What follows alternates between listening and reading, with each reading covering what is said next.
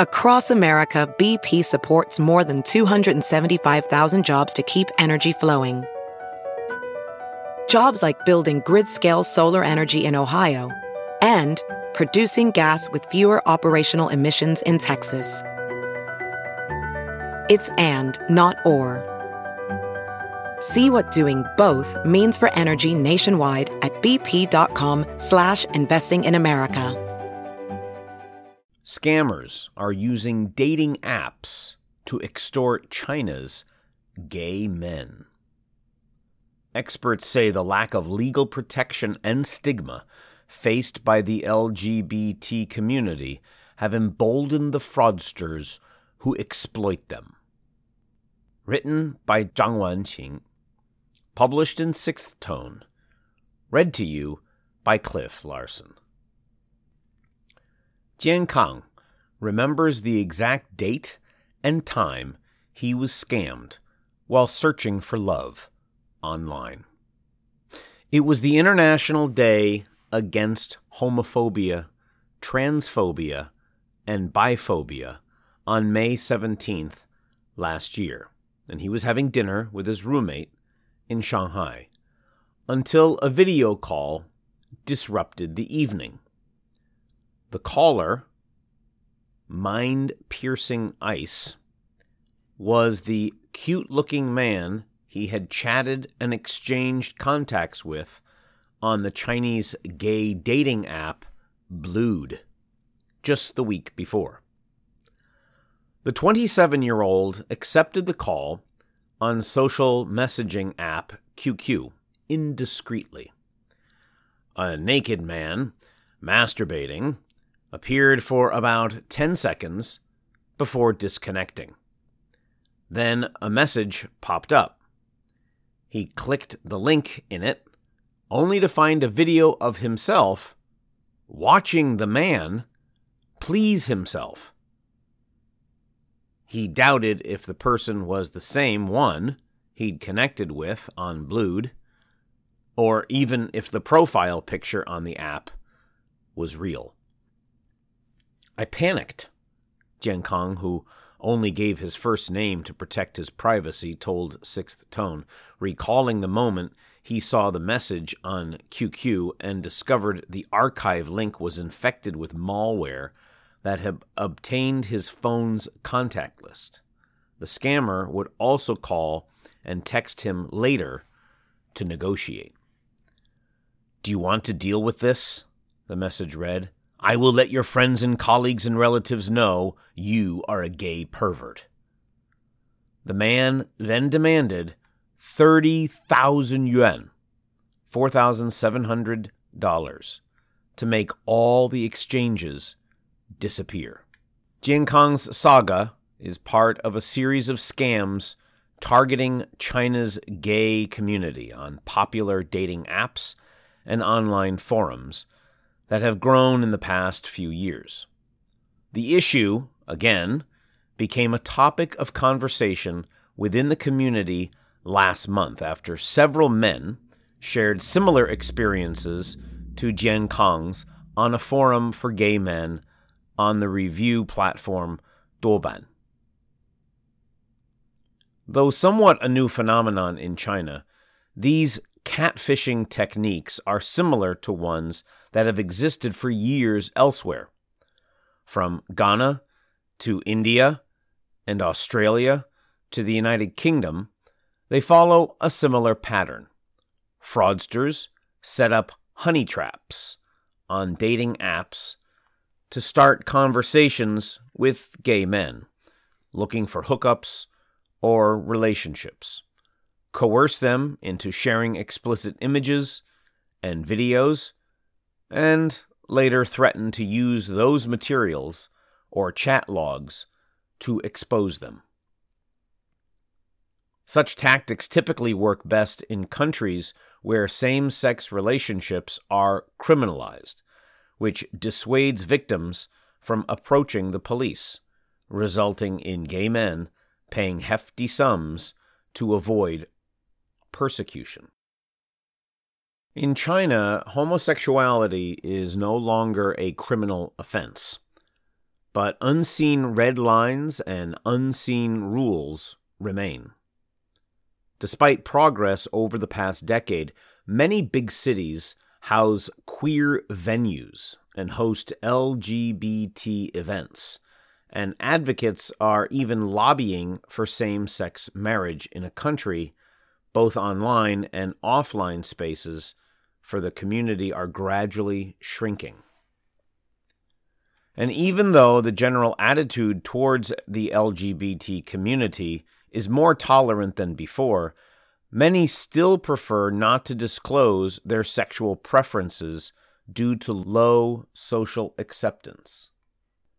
A twenty sixteen research by the United Nations Development Program showed only around five percent of the over twenty-eight thousand Chinese responders who identified as L G B T had revealed their sexual orientation, gender identity, or gender expression at school and work, while nearly half of the respondents kept it hidden from their families. For gay men in China, the biggest concern is usually whether their parents and family members will accept them, says Wu Shangwei, assistant professor in the School of Journalism and Communication at Jinan University in Guangzhou, and who is researching how dating apps mediate Chinese gay men's social relationships, told Sixth Tone. The scammers took advantage of this. Posts on social media platforms by users claiming to be gay men who were tricked on various online platforms, including Blued, indicate that such activities are widespread, though the extent of such scams is unclear. Blued declined to comment for the story, though the company's twenty nineteen Corporate Social Responsibility Report showed that it had deleted some six million users that year for violating the app's regulations. Jian Kang said Blued deleted Ice's account soon after he reported the scam. Meanwhile, some scammers are starting to cast their nets further than just dating apps.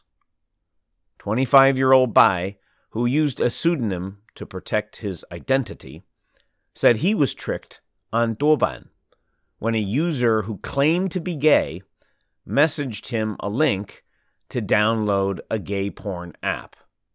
Through the link, the user gained access to Bai's phone contacts. Bai told Sixth Tone that the man demanded six thousand eight hundred eighty-eight yuan, eight is a lucky number associated with wealth in China, to keep his secret. When Bai refused to pay, the individual called his mother, threatening to reveal her son's sexual orientation to family and friends. But even his mother, who he said, quote, wanted me to be straight, unquote, refused to budge. My mother was on my side this time. We were united against the scammer, Bai said. This incident has actually improved my relationship with my family and brought us closer. But absence of strong social inclusion emboldens scammers to use sexual minorities as a reason to commit fraud. Sixth Tone's email to Douban for comment went unanswered by the time of publication. Scammers preying on individuals often make headlines in Chinese media, with thousands falling victim to, quote, naked chat scams, unquote, where imposters posing as women entice men into sending nude photos, which they later use to extort money from them. Between twenty eleven and twenty twenty, some two thousand people in more than twenty provinces have been bribed out of twenty-four million yuan, domestic media reported. While straight victims, who report such fraudulent activities to the police has helped bust those operatives.